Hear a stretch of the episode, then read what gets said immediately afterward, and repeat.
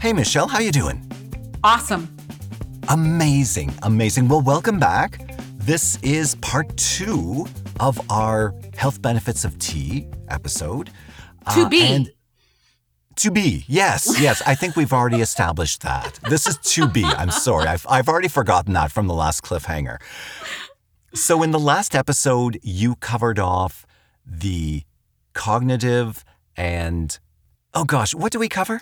Oh, we did cognitive function, cognitive decline, uh, kind of together. And uh, I'm going to now, I'm to reference the same symposium presentations from 2022, focusing on immune function, cardiovascular benefits, and tea and cancer, Okay, and the uh, dietary guidelines for tea. excellent. Well, there's basically my entire intro. That's amazing. Thank you for doing all my work. Well, there you go. No problem. I, I'm here for you. I love it. Got your back. Excellent. So, let's get into it. Sounds good. All right, let's dive in. We'll do immune function Okay. next. So they say that tea uh, should be a component of healthful food patterns as it may help to boost immune system and increase your body's resistance to illnesses among other health benefits.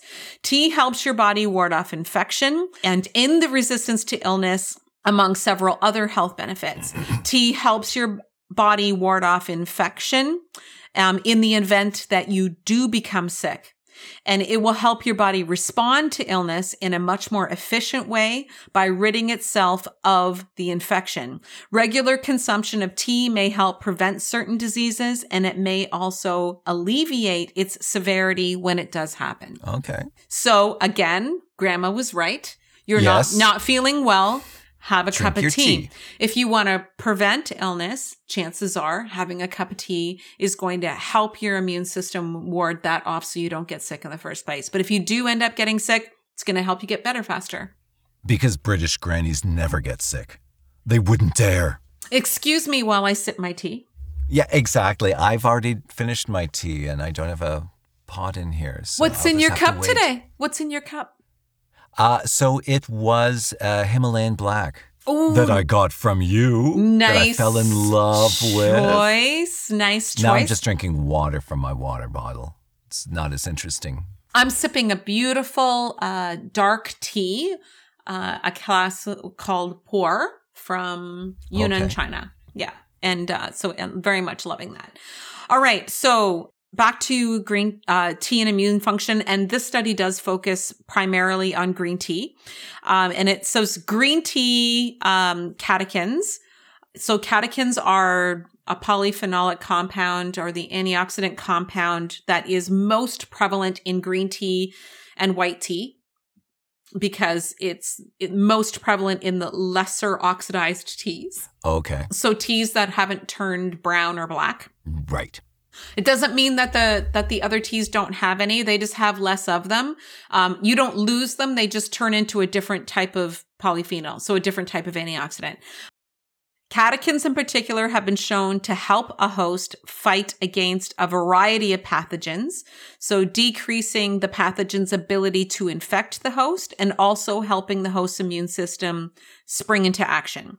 Uh, green tea catechins have been shown to improve uh, autoimmune disorders by promoting more self tolerance uh, and suppressing auto antigen induced inflammatory attack because that's what an autoimmune disease is an autoimmune disease is the body attacking itself Right. um, falsely recognizing something as being foreign and thinking it needs to attack it so they're, they've shown that green tea catechins can help um, promote self-tolerance so help it suppress that autoimmune action So green tea helps you accept yourself. That's amazing. loving you're yourself from the inside out right Exactly. and and helps to enhance tissue repair. That's exciting to me because a lot of people understand they have an autoimmune condition and they know that they have to be very careful and take steps to prevent those autoimmune triggers, but Mhm. they don't really know how to fix it. You know what I mean? right. Right. right? So that's pretty exciting. Um, and then they say um, anti-infection effect of of green tea catechins may be achieved through several mechanisms. So it can have an a direct antiviral effect by actually inhibiting viral absorption, meaning stopping the virus from aff- affecting you, um, Okay. stopping virus penetration, um, stopping membrane fusion, and um, and replication in the upper respiratory tract. So really, really preventative. Wow. And then number Okay. two, immune enhancing effect on helping to clear the virus, meaning after you you did get infected, helping to get Right. rid of it faster. And then number three, anti-inflammatory and antioxidative effects to help reduce tissue damage. So helping to prevent damage. And another application of green tea catechins, and so they call them GTCs. That's an actual scientific term. That's why we're Okay. even even though we know there's a lot of this in white tea as well. There's sort of term green tea catechins is what they call them, GTCs. Another application of green tea catechins is for preventing and migrating T cell mediated autoimmune diseases such as multiple sclerosis, rheumatoid arthritis, inflammatory bowel disease, and Sjogren's syndrome. So that's like, what? Wow. Yeah. MS, RA, inflammatory bowel disease, and Sjogren's. So that's pretty darn exciting if it helps to mitigate what causes that autoimmune disease to develop. right. Right. So Absolutely. so that there's there's a lot a whole lot there about immune function that should make us very excited. It's not just about virus. It's it's Right. also also about slowing or helping to prevent autoimmune disease susceptibility.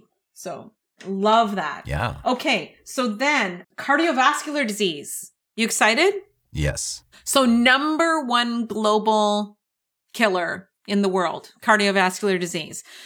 So the the uh, symposium summary says uh, from all of the research presented in this area, cardio metabolic diseases like diabetes and heart disease are the number one cause of death worldwide, and the results from population studies suggest that tea consumption is inversely associated with adverse cardiometabolic outcomes.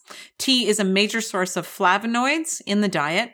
American tea drinkers have been shown to have 20 times higher flavonoid intakes compared to those who do not consume tea. And second to water, tea is the most widely consumed beverage in the world. And based on an extensive and variety of scientific research, designs two cups of unsweetened tea per day has the potential to mitigate cardiometabolic disease risk and progression in adults. A genetically predicted extra daily cup of tea consumption was associated with a 21% reduced risk of small vessel stroke. Wow. What? That's huge. So think about it. So stroke not only could potentially kill you, but it could definitely alter you permanently. You could, Yes, right? yes, like end, end. Mm-hmm. up with some paralysis, cognitive decline, or other, or, or other things. So each cup of daily consumption was associated with an average of 1.5% lower risk of all cause mortality, which means death by any cause. Right. So it could just simply one more cup of tea per day can reduce your risk of dying from anything by 1.5%, I like those odds. right? I'll, I'll bet on those odds. and then 4% risk of cardiovascular disease mortality specifically. And a 2% lower risk of any cardiovascular disease event Okay. it- that didn't that didn't result in death and a 4% lower risk of stroke. So those are wow. Kevin, okay, let me put this in perspective. If there was a drug trial that showed that, it would be a household name, That Mhm, drug. You're right. Right. right? But well, I will argue that tea's a bit of a household name, but anyways. But when you go to your doctor for some sort of um, vascular disease or car- you know cardiovascular concern, Mhm. you know the first thing they they recommend, or maybe it's not part of the conversation. Have you thought about drinking an extra cup of tea per day? No, they'll they'll put you on medication, and I'm not saying that that isn't the right thing for them to do. I'm just saying that if it was a drug that proved that, everybody would be talking about it. Very few people know Yes. know that you know tea has this incredibly potential to provide these protective benefits Yeah. so they summarize this sort of area of cardiovascular benefits of tea and they and they did study by the way i want to acknowledge both black and green tea okay. in the cardiovascular uh, because black teas um, remember how i mentioned that the catechins or the green tea catechins the more of them convert to a different type of antioxidant um, in in the darker teas darker oolongs and black teas and Pu-erh teas those black tea antioxidants are shown to confer very high cardiovascular benefits. Okay. But the but the green tea catechins do as well. So when you look at all of the different biomarkers and mechanisms that tea is affecting, they summarize that this bountiful beverage is one which consumers can very easily add to their diet and create a healthier and longer life for themselves. Yeah. The, uh, the quote by, by one of the key researchers of these studies was that tea is a very powerful and practical tool for improving overall health.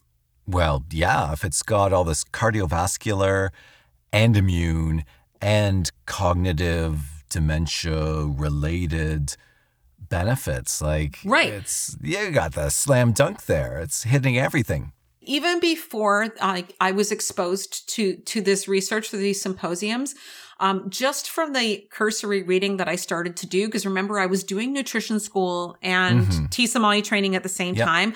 I was already forming the opinion and telling people that this is this beverage, if it's good quality and with good quality water, is maybe the largest source of dietary flavonoids that we can get easily get into our diet because it's easy it's easier to drink a whole bunch of something than it is to eat a whole bunch of something. Of course. and the and the science is proving that out. They showed in this symposium that brewed tea is the primary source of dietary flavonoids and particularly the, the category called flavan-3-ols in diet and it, it is basically they're they've just affirmed what I already knew or already uh, suspected. Okay, so that was cardiovascular. Now we're going to go to cancer. One okay. the one that we we started out, you know, being very very concerning and having doubled in my lifetime and in something that's going to afflict one quarter of Canadians in their lifetime, um, according to the best available research.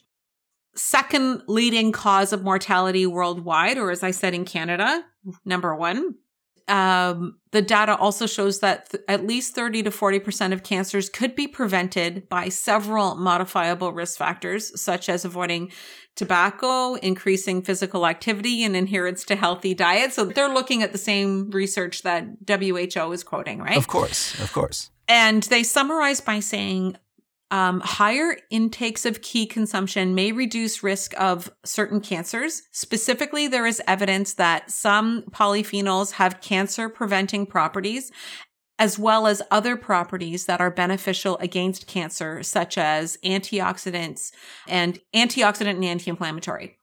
Uh, tea, they say, is a beverage rich in flavonoids, which are bioactive compounds with several anti-carcinogenic properties in experimental studies. So what they're saying there, bioactive means that they've proven that it doesn't just contain these healthy compounds that could benefit us, but they've proven that it's bioactive, meaning that it actually is put to use in the body. They can, they can find it actually doing something versus, versus, so something that you could consume that might be high in an elemental beneficial property, but it's not bioactive, meaning that you swallow it and you poop it out. Right. Or you right. swallow it and you pee it out and, and you don't get any benefit from it. Cause that's a concern, right? So the fact that they can prove that it's bioactive, bioavailability is the key. So they, we, we know that it becomes immediately bioactive. Um, and that it has several anti-carcinogenic properties. So carcinogenic are things that are cancer causing and anti-carcinogenic means that it stops things from being cancer causing. Okay. So they summarize by saying suggestive evidence indicates that tea consumption may reduce risk of biliary tract, breast, endometrial, liver, and oral cancers. Oh wow. That's a lot. That's yeah, that's huge. And that's that's just what they can prove so far. Right, right. Right. It's a good and then, start. yeah, and and they and they you know, they exercise prudent caution in stating that in in any piece of literature that gets uh, you know published in a journal by saying may reduce like they can't Right. guarantee it so i would never I, I tell this to my customers you know I, I would never suggest that you know you're you're going to start drinking tea and all is going to be well um but if you're if you're looking to arm yourself with the things that can have a an actual measurable effect on your outcomes adding tea to your consumption regimen and um, is likely to really benefit you if it was good quality It's certainly not going to hurt. right? But usually, if somebody chooses to pick up a cup of tea and they didn't before, they're also going to not pick up something else that might Right, have been a detractor of health. Yep. Right? That's Makes sense. so. There's also the aspect of what you're removing. It's a very simple substitute, which is why my motto has always been that tea can be a doorway to a healthier diet and lifestyle hmm and and and a comfortable place to start. So just to summarize all of that, I want to just present some of the takeaways that they presented about um, what's missing in dietary guidelines for tea. And this is kind of where they're going with this. They summarize by saying that tea consumption has the potential to modify several chronic disease and degenerative diseases, including cardiovascular disease, diabetes, and neurodegenerative process. And what they're hoping for in this process of contributing to the body of evidence is clearer recommendations in the current dietary guidance to support this growing evidence that tea is a health promoting beverage. So they're they're looking to actually make it so that they're allowed to make these health claims, right? Right, right. And food and beverage based guidance uh, needs to include broader recognition of the relationship between products that are rich in non nutritive bioactive compounds, such as tea flavonoids and long term health com- outcomes. So, more than just vitamins and minerals. Yes. Right? Yes. and they acknowledge that there are benefits to establishing dietary reference intakes for these bioactive flavonoids as a path to complement food based guidance, right? Because let me tell you why that's important. Because if you, I'm willing to bet that if you walked into your doctor's office today and you told them that you, you know, drank, you know, five to 10 cups of tea per day, their inclination might be, ooh, That's a lot. you you you pro- you probably shouldn't drink that much that's probably too much caffeine right because they only they only know to address the caffeine concern they don't know how to acknowledge or they're maybe not even aware of this Of all the background research that you've been talking about. Yeah. of, of this flavonoid component right and and the fact that the fact that the caffeine and the theanine and the caffeine and then the flavonoids work together work in the together, bloodstream Right. right so so this this is what i mentioned like is is the problem with lumping tea in with coffee we don't metabolize it the same way we don't utilize those compounds the same way it's not fair to paint tea and coffee with the same brush they believe that dietary guidance will provide more accurate and relevant direction for consumers in the context of the di- diversity of tea. So all of the different tea options that are available to them, as, as well as other, there's other foods containing these flavonoid compounds. And, you know, we largely only talk about micronutrients and macronutrients. We don't talk about the other flavonoids. So Right. Okay. there's a lot of encouragement here. There's a lot of hope here. There's a lot of empowerment there. Yeah. And the most important thing would be put making sure there's quality in your cup. If there's quality Right. in your cup, then you're then you're you're going to get these benefits. If you're if you bought the cheapest one on the shelf, I mean, it's probably better than nothing, but what if it was also high in pesticide, laden with pesticide and other things, or maybe detractors, or if you're not paying attention to your water, which is why I have this very holistic approach to cautioning on adding that tea consumption. If you're going to do it, do it with quality. Treat your treat your body, you know, as it deserves to be treated. Right. But but it sounds like just just for for to play devil's advocate for a second and and to be realistic for a second for people who can't afford the quality, it still sounds like it's better to drink that store that grocery store quality bag tea because as you said earlier it will stop you potentially from drinking something that's even worse than that. So Sure, but I would I would argue, Kevin, though, that like even even the even the very best quality loose leaf tea, if you take advantage of the resteepability, is going to be less than fifty cents a cup. If the, if it was the best quality, and if it was if it like I'm talking rare, if it was if it was you know excellent tea, but it wasn't one of the more bougie ones, it's still going to be less than twenty five cents a cup. because we don't want bougie tea.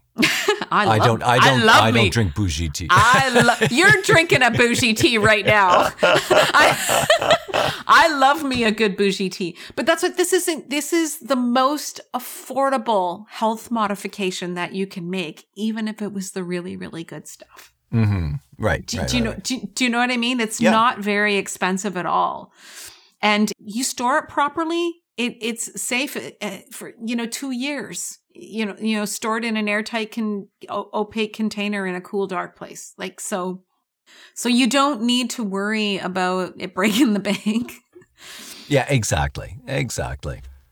Okay. Well, this has been fascinating. This is really. I knew. You know, from our previous conversations, I knew tea was good for you, but it was. It's interesting to break down how many different ways it's good for you, like through the the mental and the cardiovascular and the cancer and the immune system.